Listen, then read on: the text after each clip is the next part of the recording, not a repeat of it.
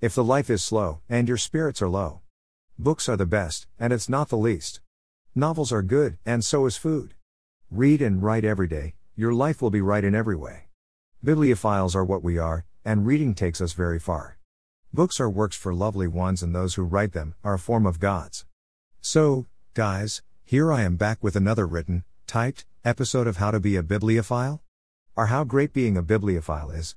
So, how do you feel when you are walking along the shelves touching the beautiful spines of book? Well, I feel like I am in a paradise from where I can travel to other paradises just by picking up another book. Books are eternal things which will make you fall in love with them as you see them for the first time. Books are not just a bundle of papers between two cards. Books carry a million feeling with them.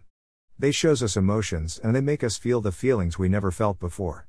Also it's great to be a bibliophile cause, you can be alone. And it's alright to be alone you are with books. They have the power of healing which you will doubt if directly from the Almighty Himself. The Masked Bibliophile.